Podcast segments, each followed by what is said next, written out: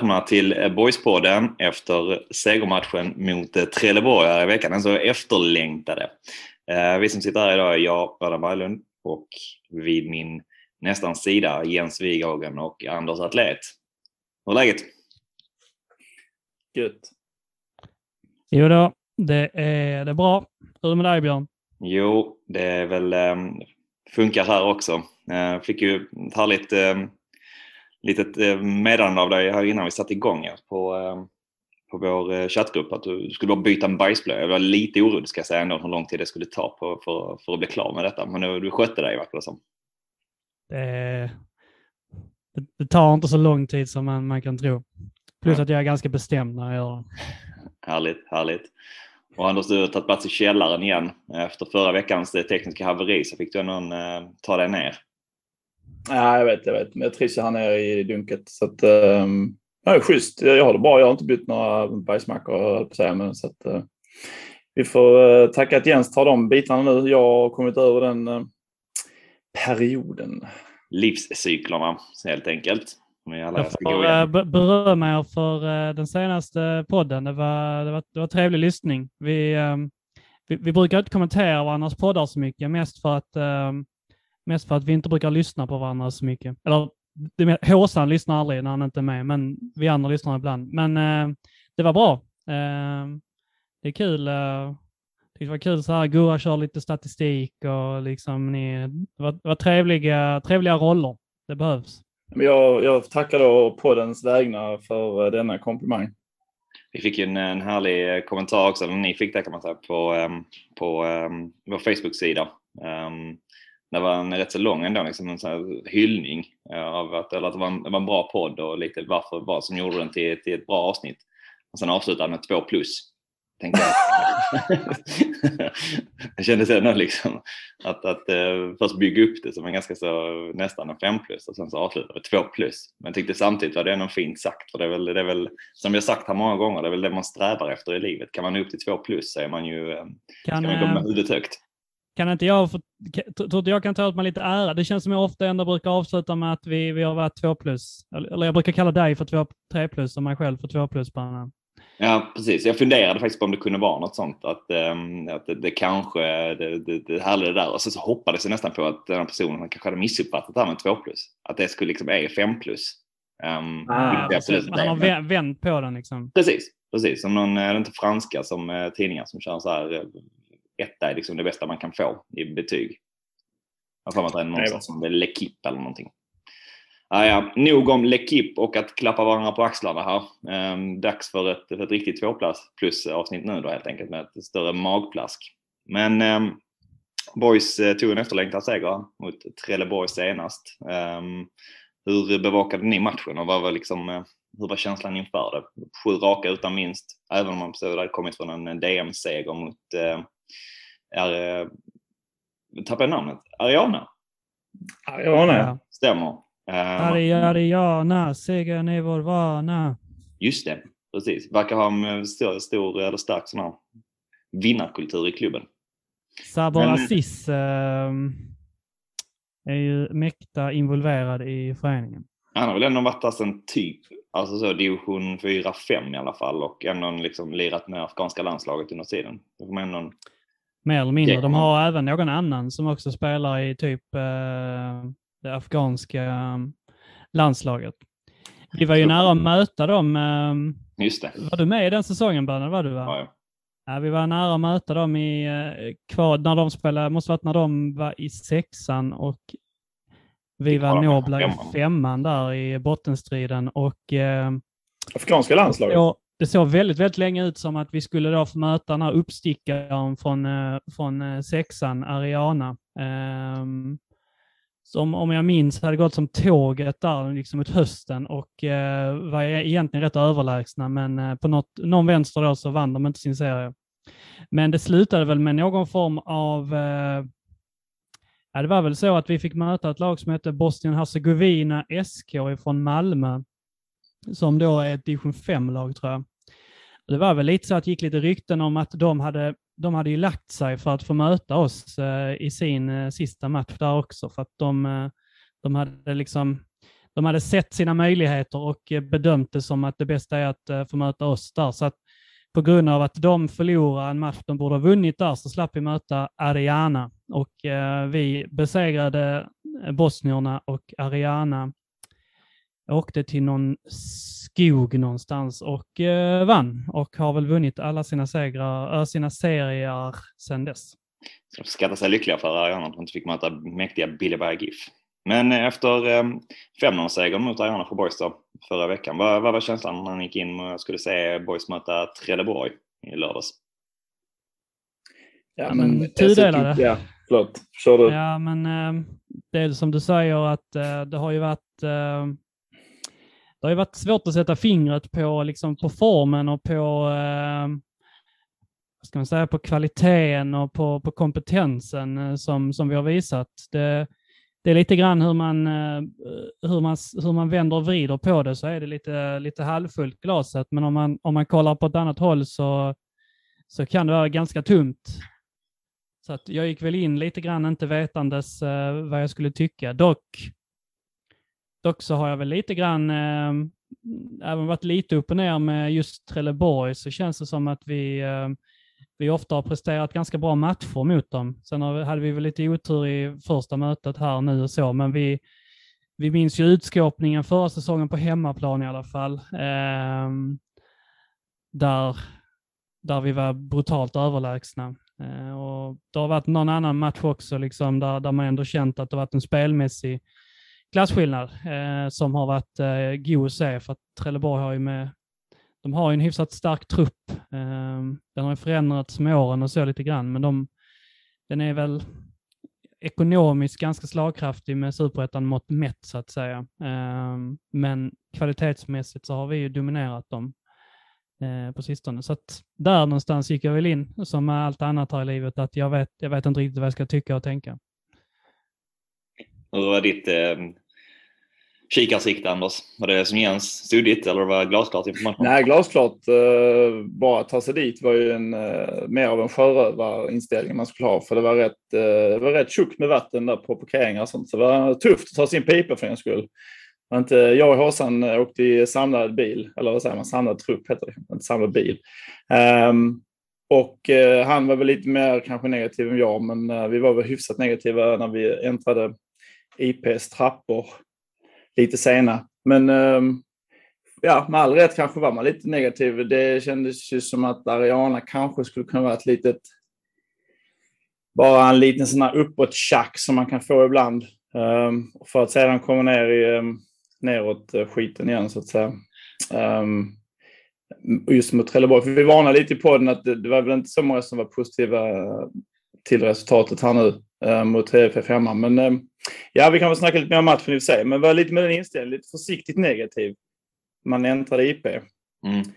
Men, men, för det finns ju lite där, men som du säger, det var väl jag tycker ändå att Boys mot kanske så senaste tiden mot bättre lag egentligen har Sparften har spelat lite bättre än vad de har gjort mot de lagen som har varit lite sämre. De har ja, sett rätt knackigt ut liksom så att det var ändå en känsla av att Trelleborg ändå ett hyfsat lag kan passa Boys, ett lag som ändå vill lite grann, inte bara står liksom lågt med hela laget och, och resultaten tidigare, eller spelmässiga insatser mot Trelleborg talar väl ändå för det. Men jag tyckte där ändå dagen innan, när man visste att Otto redan var out med en avstängning, och det kom ut att både LRO och Erik Persson också var borta. Um, då blev jag lite så här, vad fan, hur ska vi lösa detta nu? Um, och, och, jag tänkte väl inte heller då att trodde från början ändå kommer bli målare, men när jag fick reda på det tänkte jag att det blir tight. Um, så jag var inte heller så positivt inställd till det. Men vad, tog ni med er från det? Vad, vad startelvan påverkade av lite som sagt avstängningar, lite skador, sjukdomar. Um, man, lägger mycket, man lägger mycket vikt på unga skulder. Det får man ändå ge Jivara, Diawara, Lindman, Alltså, jag menar, eh, Egnell är ju inte tok eh, Gandalf gammal liksom, så att det, det, är tufft. Det är ju rätt tuff press ändå att gå in och känna att vi har lite, inte kniven på strupen, men nästan. Vi måste ju börja vinna.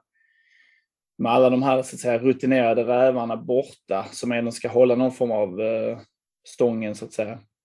Så det kändes ju som att eh, man kryssade fingrarna för att de skulle palla trycket lite. Ja, vi, vi pratade ju i vår grupp här innan eh, när de hade släppt elvan om det, om det skulle röra sig om 3-4-3 eller om det skulle bli någon 3-5-2.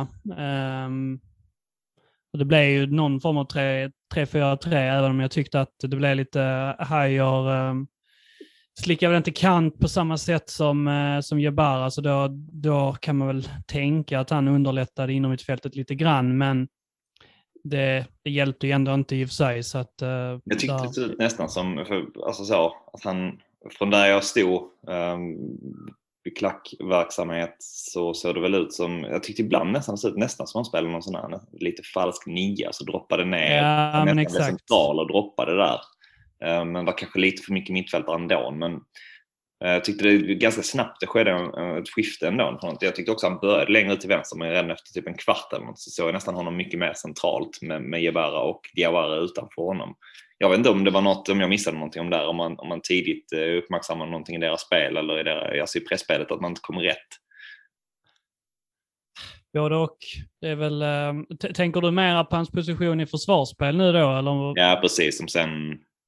Ja, vi hade ju svårt att få, få grepp om dem hela, hela matchen där. De, de hade väl också nästan någon form av eh, tre backar, ehm, trebacksvariant så, så att vi, vi försökte väl låsa fast dem med våra treor där uppe, men det, det kändes egentligen inte som att vi gjorde det på hela matchen. Ehm, eller lite grann i andra kanske, men framförallt i, i första där så det var väl säkert utan att ha kollat på det igen noga så skulle det väl kunnat varit så att vi, vi försökte korrigera eftersom att vi, vi blödde ganska mycket eh, i första. Um, och inte minst ifrån, um, ifrån Melker tyckte jag i alla fall. Ja, ska vi, ska vi hoppa rakt in i det? För att det, återigen, liksom, det känns som det börjar bli pratat om det hur många år som helst, men eh, matcher som Borg spelar som ter sig på ett sätt i en första halvlek och på ett helt annat sätt i, en, i andra halvlek. På ett helt annat sätt, men det, det ser annorlunda ut. Ehm, um, var, var det där liksom att man inte fick pre, träff på dem i, i pressspelet som inte funkade i första halvlek? Eh, eller var det någonting annat som gjorde för att Borg såg i långa stunder ut som ett lag som aldrig någonsin skulle kunna lyckas vända på den där matchen. Alltså jag skulle säga att äh, rätt och slätt äh, för dåliga spelare på plan i första halvlek, äh, både i form och i, i, i kvalitet. Du kan inte spela 3-4-3 med, med det ansvaret som det läggs på, på kanterna Eh, och ha, eh, ha Jeppe Strids division 4-fötter där. På samma sätt så är det svårt för Tekac att eh, dominera en kant eh, 2022 så som man, eh, han har, man förväntar sig att han gjort tidigare, framförallt när han kommer ifrån eh, från skador och så vidare. Så lägger du till en 19-årig Emil Lindbaum på mittfältet, hur fan ska vi kunna få fast bollen via honom? Melker har inte spelat en bra fotbollsmatch på hela den här säsongen. Samtidigt som du då har Diawara som ska axla någon form av nia istället för att vara ute på en kant och kunna göra sin grej, så han hamnar mer felvänd än rättvänd. Um, sen har du Jebara som gör sin grej och är, är, är duktig och kompetent. Egnell springer mest runt och liksom gör varken ditten eller datten, liksom en klassisk superettan-spelare. Och eh, Hedenqvist ser inte heller lika fin ut som han gjorde i början.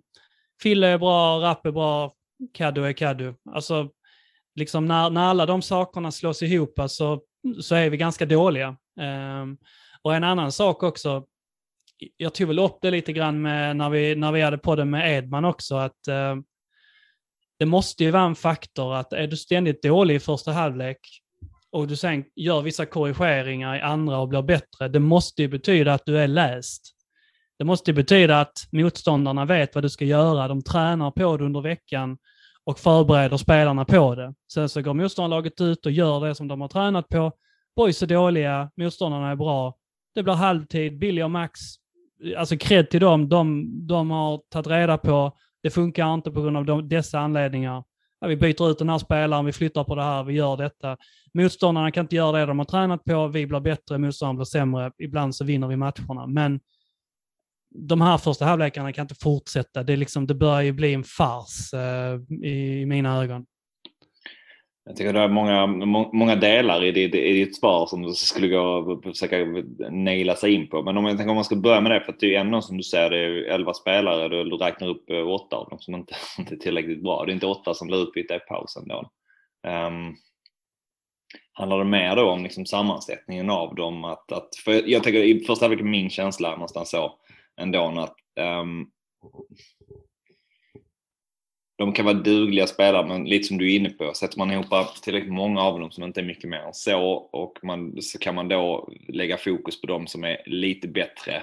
Vi har en hela första halvlek där, där Jesper Strid mer eller mindre får liksom, de lämnar honom känns det på, på, på höger, vår högerytter. Att ge ni bollen där ute, det kommer inte hända någonting ändå. Um, och där blir det en viss skillnad sen tänker jag när, när Blix kommer in och Dabic kommer in tänker jag i paus också men har ju liksom inte presterat innan och inte, inte liksom ser ju inte direkt på honom att han är tio gånger bättre än det som ställdes på plan i första halvlek. Um, jag bara tänker det, att, att, bara säga att de inte är tillräckligt bra, tänker jag, det, för det är inte så att man sätter in massa bättre spelare sen och att det är det som gör den stora skillnaden. Um, det, ja, men det är kanske lite som Christian Heinz var inne på att första halvlek hade Trelleborg jäkligt bra koll. Det kan vara att de hade läst oss fantastiskt bra. Eh, kom runt mycket på vår högerkant, det vill säga strid. Det blev lite, eh, ja, det blev lite eh, varken positivt framåt eller positivt bakåt. Det blev lite trampa vatten. Men att vi sen gör en helt mycket rakare fotboll i andra halvlek och där hade Trelleborg inte riktigt koll på att det kunde vi också spela, så att säga. Lite mer snabbare, genomskära, eh, framförallt första målet är ett bra exempel på det. Så det blev väl, eh, men, men som Jens säger, vi, vi kan inte hålla på så här i första halvlek. Alltså första, vi, vi kan inte ge bort 45 minuter av en fotbollsmatch varje jäkla match. Det gör vi ju nu. Förr eller senare så, eh, alltså vi kan ju inte bara, ja men vi är lugnt, vi vänder det andra. Vi byter spelare då. Det håller inte. Um, men frågan är om det är spelarna eller det är liksom att vi, som du Jens säger, att vi är lästa från början och sen kan liksom överraska med någon schackdrag i andra. Vi måste ju också kunna överraska i första, så att säga. Alltså, har vi, vi har väl en analys innan matcherna. Det, så kan det, inte, vi kan inte vara, det är inte bara vi som... Det är inte bara motståndaren som läser oss, vi måste också läsa. Nej, ibland känns det, det, ibland så låter det lite som att det är liksom bara motståndaren som sitter på, på, ehm, på scoutingverktyg om hur Boys spelar, vilka ytor. Jag vet att Boys pratar mycket om det, liksom vilka ytor man ska attackera och så, men, mm. men det känns inte alltid som att Boys riktigt har gjort sin läxa någonstans där. För en neutral betraktare känns det alltid som att motståndarna har gjort Boys-läxan bättre än vad Boys har gjort motståndarläxan någonstans inför första halvlek. Um, men jag bara tänker, det känns också alltid, alltså vad, vad, är det som gör att det behöver gå till halvlek alltid innan man ändrar på saker och ting? För det borde väl gå ändå att skicka, som du sa, ett rakare spel, liksom det är det man spelar. Men de spelarna som, som kommer in i andra halvlek är inte, alltså jag, jag ser inte att de liksom är avsevärt mycket bättre på det raka spelet än de spelarna som spelar i första som också skulle kunna utföra det på ungefär samma sätt. Alltså vad är det som gör... Det är lite bättre kvalitet exempelvis i Blixt. Eller det är mycket bättre kvalitet i Blixt. Absolut, men jag menar, det är en spelare. Alltså, spelare för spelare just där fick vi en fot som fungerar. Strids fötter, alltså han gör ändå, man, ska, man kan såga honom mycket givetvis, men han gör mycket det låter hemskt att säga. Alltså när du säger division 4-fötter, det är tufft sagt, men jag förstår lite vad du menar. Det är ju inte ett inlägg som blir rätt. Och det är ju tyvärr, för då, det, det håller ju inte. Sen kan jag vara djävulsk på träning, men det håller inte. Tyvärr. Nu, nu tappar jag mig lite grann, men är det inte lite grann också att det saknas, det saknas ledare på plan? För att det blir ju ändå en, det blir ju oundvikligen så att de stora förändringarna görs ju i halvtid. Sen som det är mycket psykologiskt eh, egentligen snarare än att det är rena instruktioner, det är en annan sak. Men de, för att det ska ske någonting på plan så måste man ha ledare på, på banan som, som läser av känslan i matchen och som har förförståelse för att vi måste göra så här nu för att vi håller på att dränka oss själva. Och ja men, inte för att vara för så här kategorisk, men det brukar väl kanske komma ifrån inomhittfältet vanligtvis. Och eh, som jag sa lite grann innan, vi har spöket Egnell och så har vi då en 19-åring i Lindman som sen blir utbytt så. Det är kanske inte de bästa förutsättningarna för att ha, ha liksom något konstruktiva förändringar på, eh, på spelplan. Um, kontra om till exempel Uttu hade spelat där också eller så, men det är ju inte riktigt det företagsamma liksom, gänget på det viset. Delvis för att de är så unga också, så att jag tror inte att jag tror inte att de har det i sig att på det viset förändra en matchbild på egen hand mm, sådär. Sen så är det väl också lite naivitet. Um, Diawara då får spela nia, lite grann axla Erik Persson-rollen, mycket felvänd och liksom mera försöka länka ihop och uh, göra andra spelbara. Tyckte att han gjorde det relativt okej, okay, men det är väl kanske inte riktigt att utnyttja Diawaras styrkor. Eh, sen i andra halvlek, som ni var inne på, så, så attackerar vi dem i djupled. Vilket är självklart att vi ska göra det. Va, så det är väl klart att alla lag har en tendens och en, eh, en, en vilja av att uh, vara duktiga i djupled. Det finns tusentals faktorer som påverkar till varför du inte är det. Men eh, sen, sen, är det också bara en fakta. I andra halvlek så var vi duktiga i djupled, i första halvlek var vi det inte. Ja, men varför var vi inte det i så fall? Det är ju den här självscoutingen som vi inte är bra på då. Eh, vi är bra på halvtidsscoutningen, men det här att, att scouta oss själva och hitta våra egna brister och, och så vidare, de, eh, de verkar lysa med sin, eh, sin frånvaro. Mm. Um, va, för jag tänker nu, det är, inte, det är inte första matchen som vi någonstans sitter och eh, som strid för mycket kritik till exempel. Han är en av de som kanske fått allra mest de senaste matcherna. Um, nu Linnea tillbaka, man har sett att catchen ändå vid flera tillfällen tidigare har eh, har spelat som, som höger wingback i det här systemet också. Vad, vad tänker ni? Vad, vad är det som gör att Billy och Max ändå ser någonting i honom? De skulle inte använda honom om de inte såg så någonting överhuvudtaget och där finns alternativ. Ja, men jag, jag tycker nog att det är snarare lite feltänkt av Billy och Max. Jag kan vara raljant när jag pratar om till exempel strid. Jag har min, eh, jag har min dust mot högerbackar generellt. Men strid, strid kompetent i vissa avseenden och gör många saker bra också. Han har gjort ett par väldigt bra matcher. Men i de flesta av de fallen skulle jag säga att han i så fall får möjlighet till att möta lag som lämnar mycket yta. Han kan attackera oftast i omställningar, i transition phases och hela det här köret. Och det läggs inte så mycket krut på att han behöver bidra jättemycket i uppspelsfaser. Ehm, då skulle jag säga att han är liksom duktig och han är tillräckligt bra eh, defensivt för att i normala fall kunna lösa den biten helt okej. Okay. Eh, sen är han ung och så, går bort sig lite grann, men på det stora hela är han kompetent. Men jag, jag skulle jag skulle säga att de, de flesta gånger han passar mera en bortamatch i så fall där vi i så fall mera kan sticka iväg och kontra. För alla vet att han klarar av att löpa de här 90 meterna hur många gånger som helst per match. Och det, det tillfället gavs inte, utan här gavs han istället tid med bollen och att han på något sätt skulle, skulle lösa, lösa sin uppgift på, det, på den sidan. Och där, där tycker jag inte se tillräckligt bra spelintelligens, speluppfattning, teknik och passningsspel för att han ska kunna vara drivande när, vi, när, vi, när det blir en sån match som det blev. Um, där, där tycker jag inte han är duktig nog helt enkelt. Känslan man fick lite grann var väl också här att, lite som du är inne på, jag har sagt det för precis ungefär så som du säger också, men att jag tycker att han har, han har någonting i sin löpstil när, det, när man blir kontringar eller mycket liksom upp och ner, mer Hawaii-fotboll. Eh, så, så kan han passa i den typen av matcher. Men känslan var väl här lite, för, jag tror ändå att man man har mött Trelleborg så mycket senaste gångerna. Man måste ändå ha greppat att ja, men, de är ett rätt så fysiskt lag någonstans, ett eh, rätt så kompakt lag, inte, har inte boll i 90 minuter någonstans. Att man visste om att på IP så kommer, kommer Boys ha bollen en hel del.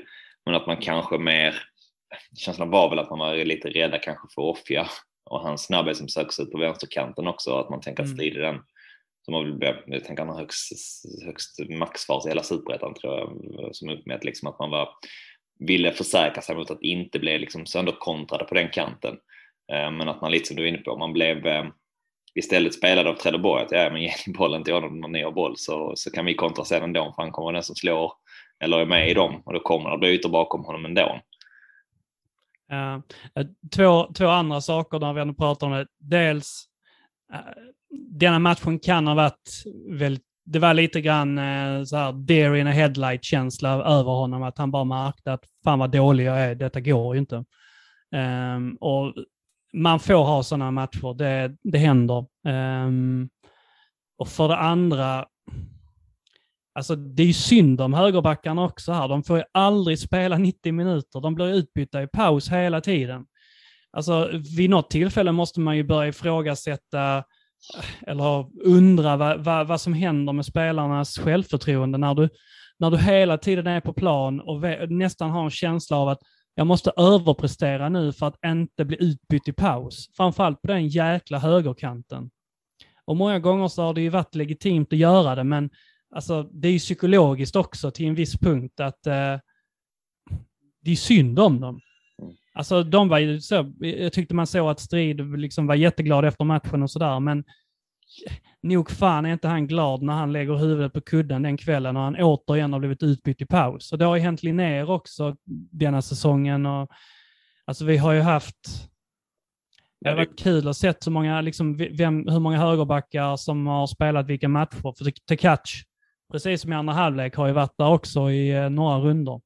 Så att den jävla högerkanten där, jag, ehm, den vill man inte, ehm, där vill man inte in och, och gosa. Men, men, men, någonstans är väl ändå kontentan att Linnér eh, håller inte helt enkelt eh, kondismässigt just nu. Han ser trött ut om jag ska vara helt ärlig efter den här eh, sjukdomen eh, med covid. Och eh, Blixt uppenbarligen håller han ju inte 90 minuter. Annars hade han ju spelat. Man ser ju hur jävla bra är när han kommer in. Men han bara 45, är det så illa? Ehm, det är ju, för strid, är ju, alltså det känns lite ohotad att starta. Och sen bytas ut då. Men med tanke ja. på... Hur, hur var det nu? Tekac spelade matchen innan Trelleborg också. Mm. Ja, och det är ju så att uh, Billy och Max har ju en enda sak som är garanterad. Att uh, har du spelat okej okay i matchen innan så får du spela en match till. Så därför tror jag helt enkelt att det var aldrig aktuellt att spela med Blixt. Uh, Förutom då om man skulle gjort det här högerrokaden en gång till. Men det vill de väl egentligen inte göra för att de har ju, de har ju varvat in två högerbackar. Ska du då använda din redan innestående vänsterback där ute också så, så att... Nej, Tekash är ju inte super... Alltså höger, högerinläggen från Tekash är kanske inte att föredra. Uh, hans inlägg tillsammans med Blixt är väl snarlika på vänsterkanten. Mm. Väldigt, uh, väldigt stabila inlägg på vänsterfötterna. Men uh, som det blir nu så utnyttjar vi bara en sida till inlägg. I och med att vi har Diawara som är jävligt bra på huvudet så känns det som att vi missar en dimension i anfallsspelet. Mm. När vi aldrig får in bollen från högerkant. Jag funderade på det, men gick det inte utifrån att Otto var, var out. Men um annars. Om, eh, jag hade ju gått kanske, jag hade inte Persson och eh, LRO också varit borta så det är hej att kunna spela på ett inomhittfält kanske. Men Lindman som ändå sett, även om inte han gör sin allra bästa match nu, som har ändå sett fin ut de matcherna han har spelat, som har en ytterback i sig också. Hade han kunnat eh, testa och köra den rollen för att demonstrera. Så jag menar, ja, han verkar ju ha mycket att erbjuda och vara, trygg med boll och trygg defensivt också hyfsat liksom. Så ehm, ja, det är väl en potentiell lösning på det här.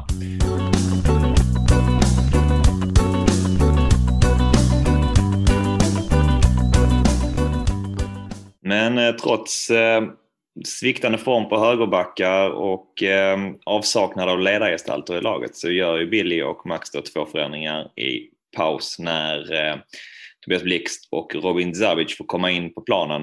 Eh, var liksom uppenbarligen Boys vinner till slut med 2-1 men eh, mer take från de här förändringarna som gör görs i pausen. Vad, vad, vad blir den stora skillnaden? Ni nämnde här innan, ni såg ett rakare spel i andra halvlek. Var, var det bara det eller märkte man några andra större skillnader?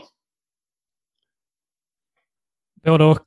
Den, eh, den oanalyserande eh, förklaringen är väl att vi börjar att bryta deras possession och vi börjar skapa vårt eget. Så att lite grann det vi har varit inne på, att den här eh, den här sönderlästheten som vi kanske hade lite grann i första halvlek, där det känns som att eh, motståndarna vet vad de behöver göra för att göra det nästan omöjligt för oss att skapa anfall. Den har liksom försvunnit och istället så blir det någon form av kreativitet och formbarhet i, eh, i eget spel som gör att vi, eh, vi sätter oss själva i, i mm, okej okay situationer där vi kan lösa givna situationer helt enkelt. Samtidigt som eh, lite grann också ändå kommer in lite finare fötter på plan. Eh, inte så att Lindman och Sabic är kanske så jättestor skillnad, men eh, till exempel så blir det ju blixt och strid. Så här, det är ju rätt stora skillnader i ren passningsskicklighet och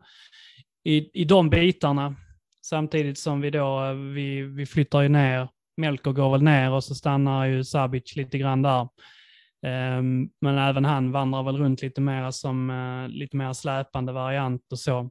Men det gör ju på det stora hela att vi också får ett lite mer spelskickligt lag tycker jag. Det blir lite fler lirare på plan som, eh, som jag sa, kan när man hamnar i en given situation faktiskt ha kvalitet och att kunna lösa saker utan att det behöver vara speciellt traggligt eller upprepande och så. Ehm, så det är väl den oanalyserande delen skulle jag säga. Jag tyckte det kändes som att vi diskuterade oss i förra podden angående Trelleborgs eh, framtung, baktung så att säga. De är ju ändå giftiga framåt men bakåt är det inte samma så att säga som vi inte hotade i första men nu gick det lite fortare att komma från A till B. Eh, vi satte deras backlinje under större press, färre passningar och tog mer mark så att säga och eh, mycket riktigt så fick vi ju en helt annan halvlek där Trelleborg långa stunder var tillbakapressade, även om de hade sina chanser att kvittera. Men ja, det blev en liten skillnad där. Um, och det var ju faktiskt ett, ett inlägg från vänsterkanten och en, till och med en hörna faktiskt. Om jag inte helt missminner så var det faktiskt egentligen resultatet av en hörna vi gör mål. Det var inte igår. Det känns som det, det går, um, det nog rinna mycket, mycket vatten med, under broarna mellan de här hörnmålen. Mm. Men en som jag tyckte ändå en halvlek också, du var inne på det, bytena, alltså nya spelare in och så, men en som jag tyckte kom, kom mer till sin rätt i andra halvlek med, med det spelsystemet som ändå var där. Jag, jag tyckte eh, Camille, när han fick spela på vänsterkanten, och annars syns allra mest ut till höger, liksom axlar den rollen bra. Men eh, jag tyckte han såg alltså ytterligare en dimension nästan när han fick spela på, på, på vänsterkanten också. Att kunna ha det som man tycker han bör ha, att liksom kunna skära in verkligen eh, vid sin motståndare. Att liksom komma innanför honom snabbt. Eh, han är skicklig på att ta sig liksom, i de löpningar han gjort sina mål innan han kommer centralt. Eh, men tyckte första halvlek löste inte riktigt. Han ska vända upp med boll. Här kan han bli lite mer direkt. Och eh, när han kan bli det så är han, han är ju liksom supergiftig med sin helt otroliga snabbhet. Alltså ja, lite bättre skott bara där så hade han kunnat göra två mål också. Han, han viker in väldigt fint med, med sin, alltså så han kommer till högerläge där med, med skotten. Lite som Melker Heier gjorde när han var som bäst. Uh, kan vika in fint och lägga fint skott. Men uh, ja, just skotten har väl inte varit våra starka sidor just nu. Men uh, väldigt fint som du säger, väldigt fina intentioner från Camilla. Mm. Du, men, Såg det är ju rätt så friskt i första halvlek Jens. Såg du någon, någon skillnad? Blir det, blir, blir det någon skillnad när han får kliva ner i banan? Blir Boys ett annat lag liksom, när de får honom där än, än Lindman? Eller? Du, jag, tyck, jag tyckte du var onödigt hård mot, mot honom faktiskt. Jag tycker inte att det varit, varit, så dåligt som du, du fick det att låta. Um, men um, jag tycker väl att det är en eh, sorts eh, samlad bedömning av en eh, bortkastad säsong. Um, men eh, allt av så tyckte jag inte att han var bra. Jag hade nästan, eh, de hade lika gärna kunnat byta ut honom som eh, Lindman. Men eh, det är klart han är lite, lite bättre som central. Han tycker ju om att liksom ha bollen och trampa på bollen och gärna vara rättvänd med bollen när han gör det också, eller komma i alla fall. När han hamnar i sin, eh, när han hamnar som ytterposition, då, då är det svårare att liksom hitta tid med bollen i fickorna. Det kan vara lätt att få den, men det, du är sällan så att du kan, du kan liksom avancera uppåt och hitta på. Stora skillnaden, alltså även när han spelar centralt i, eh, i år jämfört med i fjol, det var ju att i, i fjol så kunde han bara driva förbi liksom första press eller vad han nu ville göra. Nu för tiden så tycker jag mest bara att han trampar på bollen eller när han väl försöker så snubblar han eller blir, eh, blir stoppad um, av, av motståndarna. Så att när han väl ska bidra med något så, så lyckas han inte alltid. Sen så blir det också då nu, nu får han ju byta position till andra halvlek.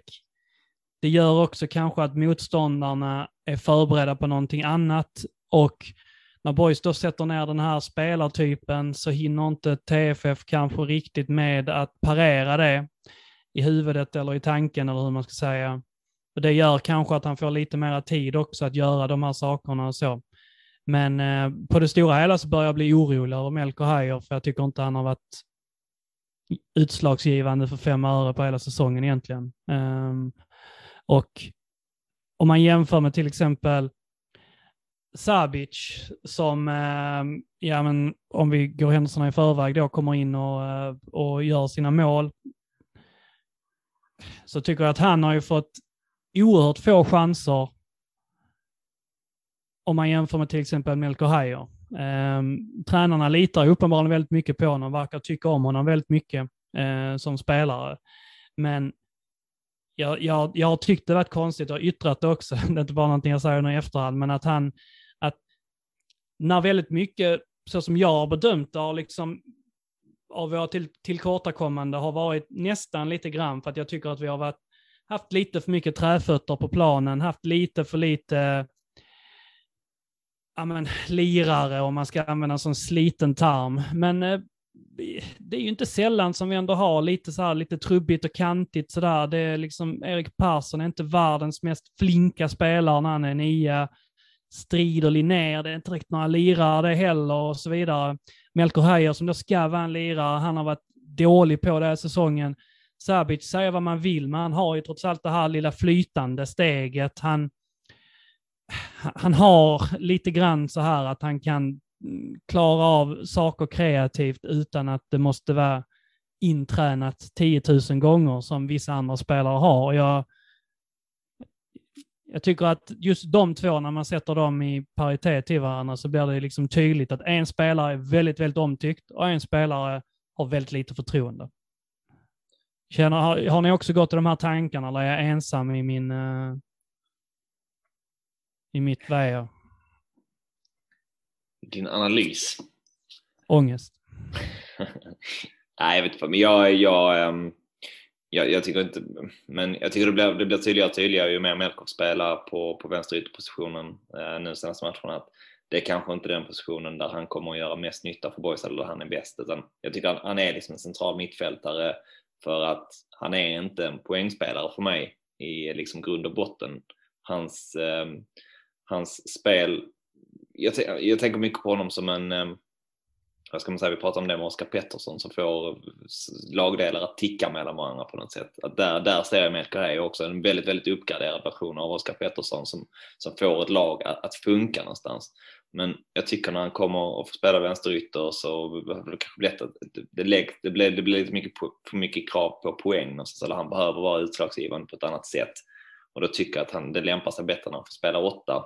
Um, för att han, där tycker jag att han är, att han är bra fortfarande, att han, han får lag, laget att liksom um, hålla i boll och att hitta de ytorna som man, som man vill söka på, på, på ett annat sätt. Eh, men där är Zabic annorlunda. Han är ju mer direkt. Han är ju en avslutare som vill göra mål, har ett skott på ett annat sätt, alltså lite som du är inne på, en fot liksom. Um, och har möjligtvis fått, lite för få chanser kanske, men jag vet inte om jag tycker att tycker det bara... Du inte att, uh, tycker du inte att Melker snarare spelar som en som en poängspelare. Att, att, han, att han vill vara en poängspelare själv. Att Nej, han inte, jag, jag tycker inte att han, jag, när jag tänker på Melker och de insatserna han har gjort så ser jag inte den här spindeln i nätet, den här Iniesta-typen som, som du beskriver, utan när jag ser på honom så ser jag liksom när, ja men lite Phil Ulsson-stil, att de, de turas om att spela som den här spelaren som hela tiden utmanar för Absolut. att försöka hitta heta positioner framför straffområdet. Ja. Jag ser liksom Melker när han försöker vink, eh, stiga in och hitta yta mm. för att kunna skjuta och så vidare. Mm. Jag ser inte honom som, som den spelaren som hela tiden får allt annat runt omkring honom att flyta på. Sen så händer det ju av sig själv också för att han har ett bra flyt och han är egentligen duktig mot en och så vidare. Men det är intressant det du säger, för jag har inte tänkt i de tankarna i, liksom i form av spelstil. Jag ser honom ja. med, det är därför jag menar på att han är, eller så jag ser honom som en uppgraderad Oskar Pettersson för att han är, jag tycker att han, han är skicklig på att liksom säga okej, okay, där är yta, dit vill jag med bollen, men sen ser jag inte honom som den som kommer att vara kanske jag kan tänka mig, hade han spelat i ett lag som hade varit topp i superettan till exempel nu, Boys spelmässigt ibland, så tror jag att man pratar om vissa spelare som att de gör mycket hockeyassist. Att, att så ser jag på Melker. Jag ser inte på honom som gör varken assist eller mål i, i liksom störst utsträckning, utan kanske den som har passningen innan det blir en mm. assist som liksom finner ytan. Okej, okay, här, har vi, här är vi ett hot, där kan vi ta oss. Sen så gör han kanske mer att han driver boll dit själv än att han spelar loss andra. Um, jag, men... jag, tror och jag, jag, är ganska säker på att man har hört honom prata en hel del om de här poängen och att det är lite en, ryggsäck man har, precis som eh, Robin eh, har pratat om. Att, uh, min, min känsla är att han, att han anser att han behöver göra mycket poäng, att han behöver vara utslagsgivande på det här konkreta sättet. Det, nu när du säger det så tror jag nog att det kan han är nog mycket bättre när han, när han har ett annat sorts lugn i sig och att när han kan få de andra till att, till att hitta de bitarna och så. Sen så är det ju, det blir många, många faktorer som spelar in för att det är, det är svårt att göra de andra bättre när de andra är dåliga.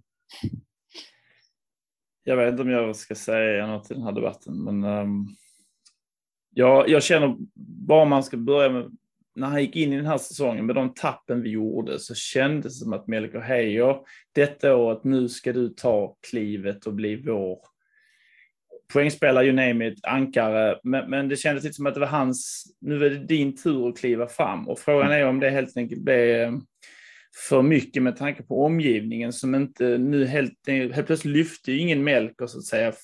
No offense mot övriga, men det har inte blivit samma kvalitet runt omkring Melker Heijer kanske. Och eh, han själv, det, det, känns lite som han är tyngd av allvaret på något sätt.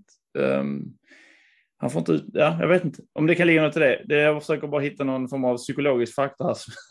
Ja, men jag, köper jag, jag köper det också, men jag tänker mig att han um, att um, förmodligen lagt rätt mycket, både han och um, jag kan tänka mig om han har gjort ett mål att man har sett lite som Robin Zabic. Det finns vissa spelare, jag vet Adinalic hade man spelat i Boys också, det här med att de är nästan arga när de gör mål. För att de bara som vill visa liksom, detta är jag liksom ändå. Mm.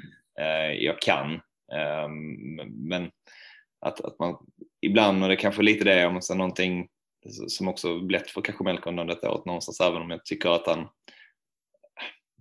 inte, inte så att han har varit dålig liksom, men att det kanske inte blivit så, som du är inne på, att det inte blivit så bra som vissa hade förhoppningar, ta nummer 10-tröjan och så också, men att, um, att det blir att man spelar lite in, inom sig själv um, och vill, vill verkligen bara vill visa hela tiden att man, att man är bra. Men... Det kan ju bli så att Jesper Strid kommer att springa ut och hyscha oss som han mål. Det finns ju en viss risk för det. Ja, vad har ni att säga om det här? Zabic gör ju både ett och, och två mål där han, där han drar hyschet och eh, även lyfter tröjan och, och visar upp att eh, här är jag, nummer åtta, Zabic. Ja, jag, jag lägger inte styr. Jag tänker bara att han eh, har varit under, eh, säkert lite, kan inte säga deppig, men han har säkert liksom jag sa innan, gått in med den här säsongen. Det var lite höga hattar på. Jag ska göra så och så många mål och det var intervjuer och sen har det liksom bara gått i stå eh, och inte fått utdelning alls. Och så får man utdelning, så är det som säger, man visar det kanske på jag vet inte, man visar man ser nästan ilsken ut och eh, titta här vad jag belackar, kolla så bra jag är. Ja, jo, det var två mål, men, men jag tror det är naturligt när man är så ung att man kanske tar ut på det sättet. Jag, vet, jag hade själv gjort så som jag har gjort mål i livet. Nu är det ingen som, jag behöver inte hyscha någon, ingen som, ja skitsamma. Men jag, jag tror... Det är Brandon då, Anders, att du hade dragit en, en hysch och hållit upp Svensson 2 och liksom sprungit ut med den. Atleten-tröjan hade bara sprungit som ärevarv så hade varit trött och blivit utbytt. Nej, men eh, jag tror att jag, jag lägger inte så mycket vikt i det. Jag, jag, jag, för, jag förstår han lite. Jag tror inte han menar så att eh, tyst med er för ni fattar ingenting. Utan jag tror bara mer en privat revansch på något sätt som tar uttryck i det på det sättet. Jag vet inte. Det är lite så, man, jag får lite vibbar av att, att han, han liksom skapar lite imaginära fiender. Um, att han känner sig liksom ifrågasatt och kritiserad och sådär. Men alltså det är klart, det är väl inte så att hans insatser hyllas, men eh, på det stora hela så skulle jag nästan säga att han, på grund av att han har fått så lite speltid, så har han ju lite grann bara flugit under radarn. Och det har liksom inte hänt speciellt mycket. Eh, för mig att inför uppstarten igen nu i somras så gjorde väl HD ett litet miniknäck där de intervjuade honom och så liksom där, där signumet var att så, nu, nu ska Robin lyfta och sen så blev han ju petad för typ Diawara och Diawara lyfte istället och sen fick han ju inte spela mer eller mindre. Gjorde väl en halvlek, fick väl Halmstad. Men och så, sen så har varit in och ut och sådär. Och det, det har liksom inte varit så många supportrar som har eh, gjort någon big deal av det egentligen så, mer än att kanske man vet hur det är så att eh, går du ut och säger att du ska göra si och så så kommer ju eh, Landskrona-iten trycka ner en lite grann om man inte levererar. Men på det stora hela så skulle jag nog säga att det är lite... Att min känsla är ju ändå att han, liksom ändå att det är lite grann att man så, hoppas, hoppas att det kommer att gå bra för dig till slut. Känsla, att det är, den, det, är det som har, har varit supportrarnas roll i, eh, i detta, snarare än att det har varit så, åk tillbaka till Älmhult, din sopa. Det, så att det, är lite, det blir lite så, för att i min värld så, så hyschar man väl kritikerna, så att säga. Så. Men om du inte har några kritiker, vad, vem, vem, vem, vem hyschar du? Liksom? Eh, kanske Billy och Max, det hade, man ju, det hade ju varit kul om det varit så. Det känns som man hyschade gamla boysar i den eh, ladan där borta i hörnan. Det känns, de, de kanske inte är hans största kritiker, jag vet inte. Uh, det hade varit, hade varit starka, starka papper ändå om han hade glidit ut på knä mot Billy och Max och kört hyschen direkt mot dem. Kört en vamos horungar. ja, precis. Uh, nej, jag, vet, jag gör inte heller någon större grej av det. Jag tänker att han, uh, det var mycket känslor som kom ut därifrån. Uh, och um, det är ett snyggt mål. Nu har vi inte pratat så mycket om det, men båda målen är ju ja. lite, lite grann det jag varit inne på, inte för att slå min egen trumma mera, men att det krävs lite kvalitet ibland för att vinna en fotbollsmatch. Liksom. och båda målen har en hel del. Liksom, skottet är ju ja, men det är det här tillslaget han har, att kunna vända upp sin fot på det viset. Det är inte alla som, som löser det. För övrigt jävligt snyggt av, jag har aldrig riktigt fått, jag har inte fått pli på om det var meningen eller inte, men det ser ju ut som att Diawara faktiskt nickar ner den till honom. Om, jag såg, någon, jag såg någon på Skånesport, lite någon sån här mer eh, home video på det. Um, tyvärr är det inte så. Ah, okay. Jag hoppades också på det att, det var, att det var att han nickade ner den med flit, men det är en back som typ nickade på honom. Ah, okay. då, då, får vi hoppas att så här, typ Klubb Brygge inte får se den, eh, den vinkeln. Ja, exakt. Um, och, ja, vi går 15 mil på det. På att den, uh... Ja, precis. För det är väl Diawara som slår inlägget som han ja. sen eh, trycker in. Och det inlägget är ju faktiskt kvalifikativt på, på mm. riktigt. Och ja, det är det ju, men, men, men, det är väl också snarare, det är ett tufft inlägg. Det ska mycket till för att få in den där. Det, jag får ge ett service där. Det är snyggt att få in den i mål faktiskt. Måste så är det men är det inte lite så? Det finns, inga, det finns inget annat sätt att få fram den bollen så, utan den går upp, den går till den ytan som den måste gå i, i princip. Ja, det, det finns nog inte många andra sätt att göra det på. Men Nej. det jag skulle komma till där, sättet han trycker in bollen på, det det ser ut som att han lägger in bollen i öppet mål, men det är ju ett sånt mål som faktiskt är ja, strid har inte löst det liksom. Ja, står du dessutom på, som du säger, det, det är mer eller mindre på målskanten. Men står du på noll mål eh, och det kommer det inlägget, du vet om ja. att du får kvittera. Du, du hinner ändå tänka ett par olika sätt på hur ska jag, hur ska jag lösa detta. Han är nog innovativ att liksom hoppa med någon yttersida på att den är rak ja. in. Så bra ja. ja. Men, jag eh, hörde en, eh, nu kommer jag gå in på ett sidospår, jag hörde på jag lyssnade på en podd tidigare idag om EM 2000. Um, och jag vet inte om ni minns det där, men i, i öppningsmatchen där så möter Sverige Belgien, ligger under med 2-0 och Belgiens målvakt liksom trampar på bollen och trillar typ utanför sitt eget straffområde och Johan Mjällby eh, tar bollen och liksom ska springer helt ohotad mot mål då och ska, ska försöka lägga bollen i öppet mål. Och de, de gjorde en rolig grej av att så, det, det är den svenskaste fotbollsscenen som finns för att han är, han är helt fri, målet är helt öppet och han är jättenära att bränna det. Eh, och eh, Det är jätte, jättesvenskt. Liksom. Först man blir orolig, man blir, man blir eh, man, man, man, vet inte vad som ska hända och sen så tänker man, tänk om jag missar och, och sen så ska man också liksom böja sin så här stela kropp och så. Det, men Johan Mjällby gjorde mål, man sprang typ in i stolpen samtidigt också och halkade. Och, liksom öppet mål, han snubblar. Det, det är svenska fotbollsspelare. Sabic, han, han löser det. Mjällby, sprungen ur granit. Det var synd om den där stolpen. Men eh, på tal om eh, Zavic, när han ändå glider ut på knä och hyschar så gör han det mot en, en klack som inte brukar stå där, de, där den stod eh, nu förra matchen mot eh, Trelleborg eh, under tak på sittplats. Jag personligen som, eh, som, som stod där, eh, och det har varit något annat tillfälle när det har varit mer eller mindre storm ute när man har gjort den här förändringen också. Trivs ju ganska bra där, tycker att det är, det är jävligt fint. Va, ni som såg matchen på lite olika håll men inte var precis där kanske. Vad är er take på det? Men från sittplats i eh, mitt mittsektion där jag och Håsan satt i alla fall. Ehm, första halvlek är det ju ingen jätteklack eh, upplevelse kanske, men det speglar väl också lite spelet.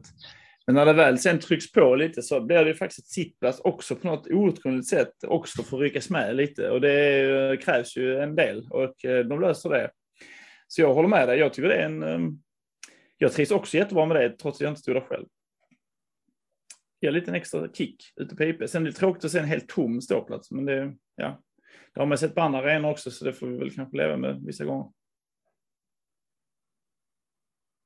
Ja, det är väl det emot egentligen, är min take också. Sen så tänker jag, jag inte, står inte där varje, varje match heller, um, klackmässigt, utan pendlar lite mellan sittplats och ståplats och så. Så tänker vad, vad, vad tänker du, eh, vad, vad, tänker du nu då? För att visst, visst är det så att de ska sätta, de ska sätta tak på, eh, på den nya ståplatsen? Ja, precis. Den kommer vara bakom mål. Ja, precis. Mm. Och mm. där, där klacken, ja. tanken är att klacken alltså, ska stå. Viktigt, Men hur, hur, tänker du, hur tänker du det då i paritet till att stå uh, på sittplats och så? Tänker du att det, att det blir en likvärdig scen? I grund och botten vill jag ha en, ha en uh, som ståplatsläktare med, med tak där man kan bedriva någon form av klackverksamhet. Det är tusen gånger bättre än oss med sittplats. Ehm, men, men när läget är som det är och man kan få tak och som det är Anders du med du lyfte också, det kändes som att eh, sittplats också hakade på lite och man, man lyckas få med så bland annat ett gäng eh, kids som, som satt där nere en bit bort i första halvlek men som var, man var intresserade av detta som sen i andra halvlek kom upp och stod nästan tio stycken precis bakom mig och sjöng med och så också. Jag tänker det hade de nog inte gjort om, om, om fallet hade varit att de, att de var på ståplats. Um, så det finns väl lite sådana um, parametrar också, man kanske kan få med vissa. Men på det stora hela så tänker jag att det är väl eh, alltså, ståplats ståplatser att föredra. Och sen så är inte jag alltid, som jag var inne på började här, jag är inte alltid liksom i klack och det finns de som är där dag ut och dag in. Jag tänker att det får väl bli någon form av eh, de som tar beslut kring det. Men, men mig personligen så um, tycker jag att det är hade inte gjort någonting om det hade fortsatt um, nu fram till kanske den här ombyggnaden är klar. Men framförallt är det väl taket som är det intressanta. Eh, det, det ljud, alltså ljudvolymshöjningen som blir på IP är ju markant. Annars blåser det bort. Så det är ju, ja, sen är det skönt att slippa regna på en givetvis. Men, men, men stämningen blir mycket, mycket bättre. Mm. Så du har rätt. Eh, man får ta det man har, så att säga. Ja.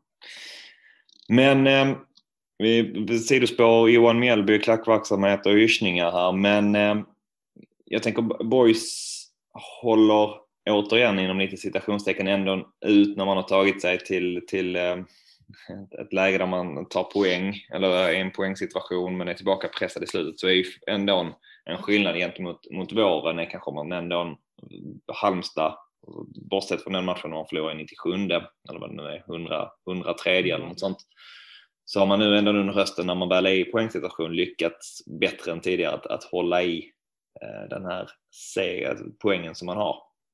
Ehm, men det var väl lite med nöd och näppe och med hjälp av den här eh, små kaosiga utvisningen som kom, eller vad, är er take på det? Var det safe and sound? Alltså Opong, pong. Eh, no, han måste, alltså den matchen är jag inte nöjd med. Helvete vad han tappade den matchen. Åt båda håll, eh, det är inte bara Borg som fick eh, det emot sig så att säga. Det var, mm, nej, det var ingen fingertoppskänsla överhuvudtaget och otroligt dålig hjälp av sina assisterande linjemän som bara blundar och hoppas att han ska lösa det. Det är lite synd om honom också på det sättet, men det är han som får ta hundhuvudet. De går ju fria på något sätt. Men utvisningen till trots så, så jag vet inte om den hjälpte Boys riktigt. Det kändes nästan som att det blev lite nästan värre med den utvisningen för att nu, nu löser vi detta. Men Ja, det var som jag sa, nu mår man illa igen. Man mår ju, man mår ju nästan sämre när vi har möjligheter. Det kändes nästan lugnare i magen av Lund med 1-0. Så tänkte jag, nu har vi ingenting, ja, skitsamma, det går åt helvete. Men sen när man får sniffa ihop den här trepoängaren så mår man ju fysiskt illa i slutet och det är ribbor det är... Nej, för fan. Ja. Det, det var lite rörigt faktiskt, trots att Vilas fick komma in och styra upp de sista minuterna. Alltså det... Fan, jag tycker inte om att vara den här eh, deppiga killen när vi vinner. Eller kanske lite, men egentligen i grund och botten inte. Men du visar någonting det, annat. Det är lite... Jag, jag, tycker att den här segern är lite grann att sminka en gris. Um, vi är super, alltså vi är supernära att ligga under med 2-0 i halvtid. Ehm, um, Kaddo gör ju den monsterräddningen, han gör ju någon till. Alltså oavsett, min, nu, nu kollar jag på matchen hemma, hemma på soffan. Då, då kan det ju vara lite mer att man inte liksom dras med lika mycket i, liksom i publikens sus och dus. Min känsla var inte att det var någon direkt kontrollerad match för boys i andra halvlek, utan det var de här bitarna vi pratade om lite grann. Vi började hota med djupled, vi ändrade lite grann så att de inte riktigt kunde låsa oss hur som helst. Men alltså med det sagt så var det inte så att vi gick ut där och dominerade boys, och dominerade TFF, utan det var ju snarare det att vi kunde, ja, men vi kunde också hålla i bollen lite grann och vi kunde faktiskt hindra dem från att hålla i bollen hela tiden och så vidare. Sen så är de jätte, jättenära att kvittera, la la la. Jag tycker inte vi skapar speciellt många andra chanser heller.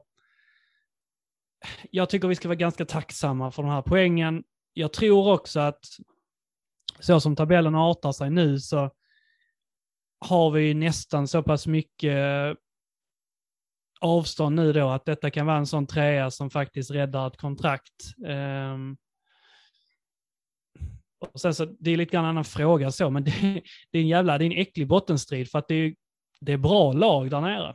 Eh, till och med Östersund eh, har ju börjat ta lite poäng. Eh, nu är de antagligen för långt bak det verkar ju som att Dalkurd och Östersund kommer att åka rakt ner, men förutom det, det är fan, tänka själva att eh, Jönköping Södra eller Västerås ska eventuellt ska kvala neråt nästa, eller denna, alltså, ja, ska man positionera boys så jävla mycket högre än det? Det är fan inte, det är en filosofisk fråga. Kvalitet ska det sägas. Man fem poäng, man har väl fem poäng nu ner Eh, till, ja. Till eh, laget som är precis på negativt kval. Och eh, jag tänker... Det jag tänker, ursäkta Berna, men det jag tänker där är också att i normal bottenstrid så tänker man så fem poäng, ja men det är ganska nice där för att bottenlag är rätt dåliga. Så var, var fan ska de kunna hitta alla sina poäng? Men Södra är liksom bra, Västerås är bra, Örgryte är bra. De här lagen kommer ta poäng. Eh, de kommer liksom inte snubbla över målgången. Eh, och det gäller ju att, det gäller att vi inte snubblar heller, utan det gäller att vi också gör vårt och bidrar med våra poäng för att vi kan inte räkna med att de andra lagen kommer, kommer vara någon dörrmatta. Det, det är väl där jag har min rädsla. Vanligtvis så kanske man kan hitta fyra lag som mer eller mindre är för dåliga för det. Nu tycker jag att vi har två lag i den här serien som är för dåliga. Men de andra, de andra är jäkligt tajta att eh, separera. Mm. Um, man vet ju det är väl det magiska 33 poängs strecket som tidigare har varit i alla fall för att, för att klara sig kvar och där är ju hemmamatcher eh, framför allt att, att lösa detta på. Men jag tänker att det får vara en, en annan podd här lite längre fram. Um, att, att mer bena isär den här bottenstriden. För som du säger, det är ett, det är ett intressant läge och det är många lag som, som um, har, um, har möjlighet eller som, som slåss om det. Um, och där är framförallt ska Boys möta fyra av de lagen tror jag som ligger under sig på hemmaplan eh, de här sista matcherna. Ehm, men jag tänker att det får vara en, sista, en annan podd.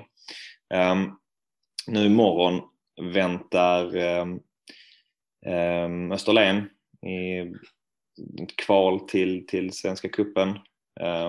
Det ska väl bara vara att riva av dem också. Jag tänker samma serie som Ariana men en bit under dem. Där finns väl ingenting som gör att Boysen spelar Svenska Kuppen 2023. Det ser ut som en bra trupp som skickas. Det blir väl 6-0 eh, den gången. De är ja. väl lite sämre än Ariana om jag inte missminner mig. Måste ju kunna räkna på rakt av. Vi är ganska, mm, Billy och Max är ganska ordentliga med att skicka rätt starka trupper. Så det är ju rätt, det är uppenbart att de inte har några höga tankar om eh, det, det blir inga J-lag som åker iväg och spelar DM-matcher och annat så som, eh, eller ens U21-matcher för den delen. Eh, utan eh, Billy och Max har ju sin trupp på eh, ett 20-tal spelare. De, de spelarna är ju med och bidrar i varenda match. Liksom. Så, så att, det är ju ett, ja, vi, vi, kommer ha ett, vi kommer ha ett bra lag på, på banan imorgon och vi kommer segra ganska, bekvämt. Det som jag tänker blir mest spännande är väl egentligen man kommer kunna räkna ut, precis som man kunde efter förra. Blix tillbaka på Österlen eller? Nej. Ja, nej, men man kommer kunna räkna ut vem det är som startar mot, mot Örgryte utifrån eh, vilka som startar imorgon. Mer eller mindre mm. kommer det vara så, precis som förra, alltså förra helgen, eller förra precis, matchen innan Trelleborg så kunde man säga de som spelade där var ju ingen av dem mer eller mindre som, som sen startade mot, mot Trelleborg. Um, så det är väl det som jag tar med mig, det är mest spännande att hålla utkik efter. Men eh, ÖISen har ju gått som tåget här de senaste matcherna. Boys åker upp där på lördag ska försöka spela hem någonting. Förra året åkte vi därifrån med um, tappad ledning och två röda kort i, en, i ösregn. Um, någon chans till poäng för Boys? Vad, skulle, vad, vad tänker ni krävs för att... Um... Det var inte den matchen Melker uh, var den? Ja, Melker och blev, Fille blev fel spelare som du utvisade också, något i den stilen. Ja, nej, jag vet inte. Det var i alla fall inte Upong har jag för mig. Så att, nej, uh... exakt. Han dömde väl på hemmamatchen mot, mot Örgryte där, där Hoppa blev utvisad. men, men jag såg ju ÖIS mot, uh, ska se de spelade hemma mot Norrby var det väl senast, har jag för mig, vann med 4-1 eller något sånt liknande. Um, imponerade faktiskt lite. Såg ju inte alls ut som det bottenlaget de gjorde i början. Då spelade de i så ganska bra men fick inte utdelning. Men nu får de ju dessutom utdelning och snabba, rappa, kvicka. Ehm, ja, har fått ihop det helt enkelt på något konstigt sätt utan eh, i och med att hans eh, stjärnforwarden försvann. Men ehm, Ja, jag vet inte, jag, jag tror jag är lite försiktigt optimistisk där faktiskt. Det kanske kan bli en matchbild som kan passa oss lite nu. Ehm, nu kommer vi förmodligen lämna över första halvlek som vanligt. Men då kanske vi kan ligga lite på rakare rulle så att säga, med lite rakare uppspel. Otto tillbaka kan slå lite fina mackor och uh, nu är det bara Jebara då som är borta. Det är ju en uh, jobbspost, men där får vi väl um, hitta lösningar. Hur skulle du säga, vad, vad tror du annars, eller vad skulle du önska, hur löser man den höger forwardspositionen? Ja, svårt alltså det är ju, ja. Erik Persson är väl tveksamt eller O är tveksamt. Jag vet inte riktigt om man får lösa någon, göra någon typ av hejer-lösning eh, kanske. Mm. Men Persson, eh, Persson skulle väl vila nu. Han var tillbaka i träning men skulle inte spela imorgon. Um, han uh, skulle väl kunna um, spela om han, för han har väl bara haft någon sjukdom, parentes. Känns som han har haft en 19 sådana, men eh, min, om, om man liksom ska säga vad, hur Billy och Max brukar göra så kommer vi ju spela så som vi avslutade en bra match. Eh, så att då kommer vi ju spela med, med, det, med det gänget i den utsträckning som vi kan. Så att Tekac kommer vara högerback och Blix kommer vara vänsterback. Eh, och eh, Jisai JSI Utto kommer ju spela. Så jag skulle, det blir ju en, Där Därför de kanske göra en avvägning, avvägning där då om Melko Melker eller Egnell får chansen bredvid.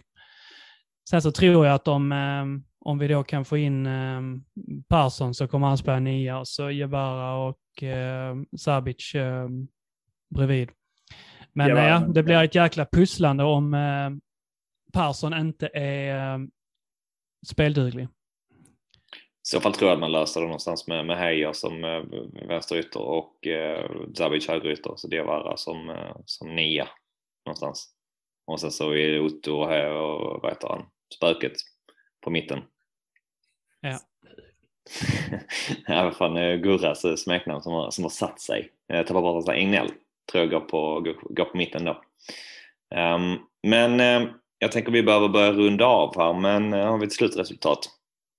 Det har vi. 1-3. Alltså ÖIS uh, siffror först givetvis. Försiktigt positiv, Anders. Försiktigt positiv.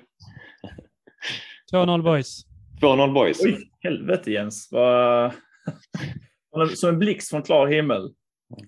Det är en podd i sig, den där eh, scenförändringen. Eh, med det, som du tar upp här Jens. Jag tror inte att Boys vinner, jag tror inte heller man förlorar. Jag tror 1-1 blir slutresultatet där uppe. Alltså, logisk eh, slutledning, det, det, tycker jag om. det är det vi vill ha. Men eh, jag tänker med det så, så rundar vi av för, för dagen här och tackar er lyssnare. Så på återhörande och heja boys! Heja boys! Heja boys. Du kan lita dig tillbaka Du kan drömma lite grann Som om Gud var lika randig han som sinne din sida Dröm om röken från Olympia om hela skiten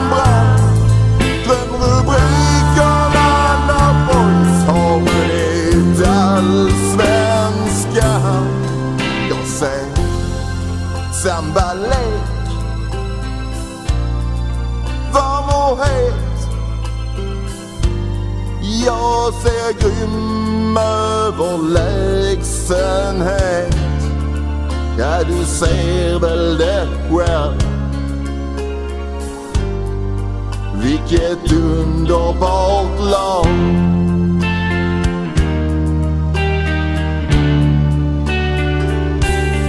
Ja, travel the väl det själv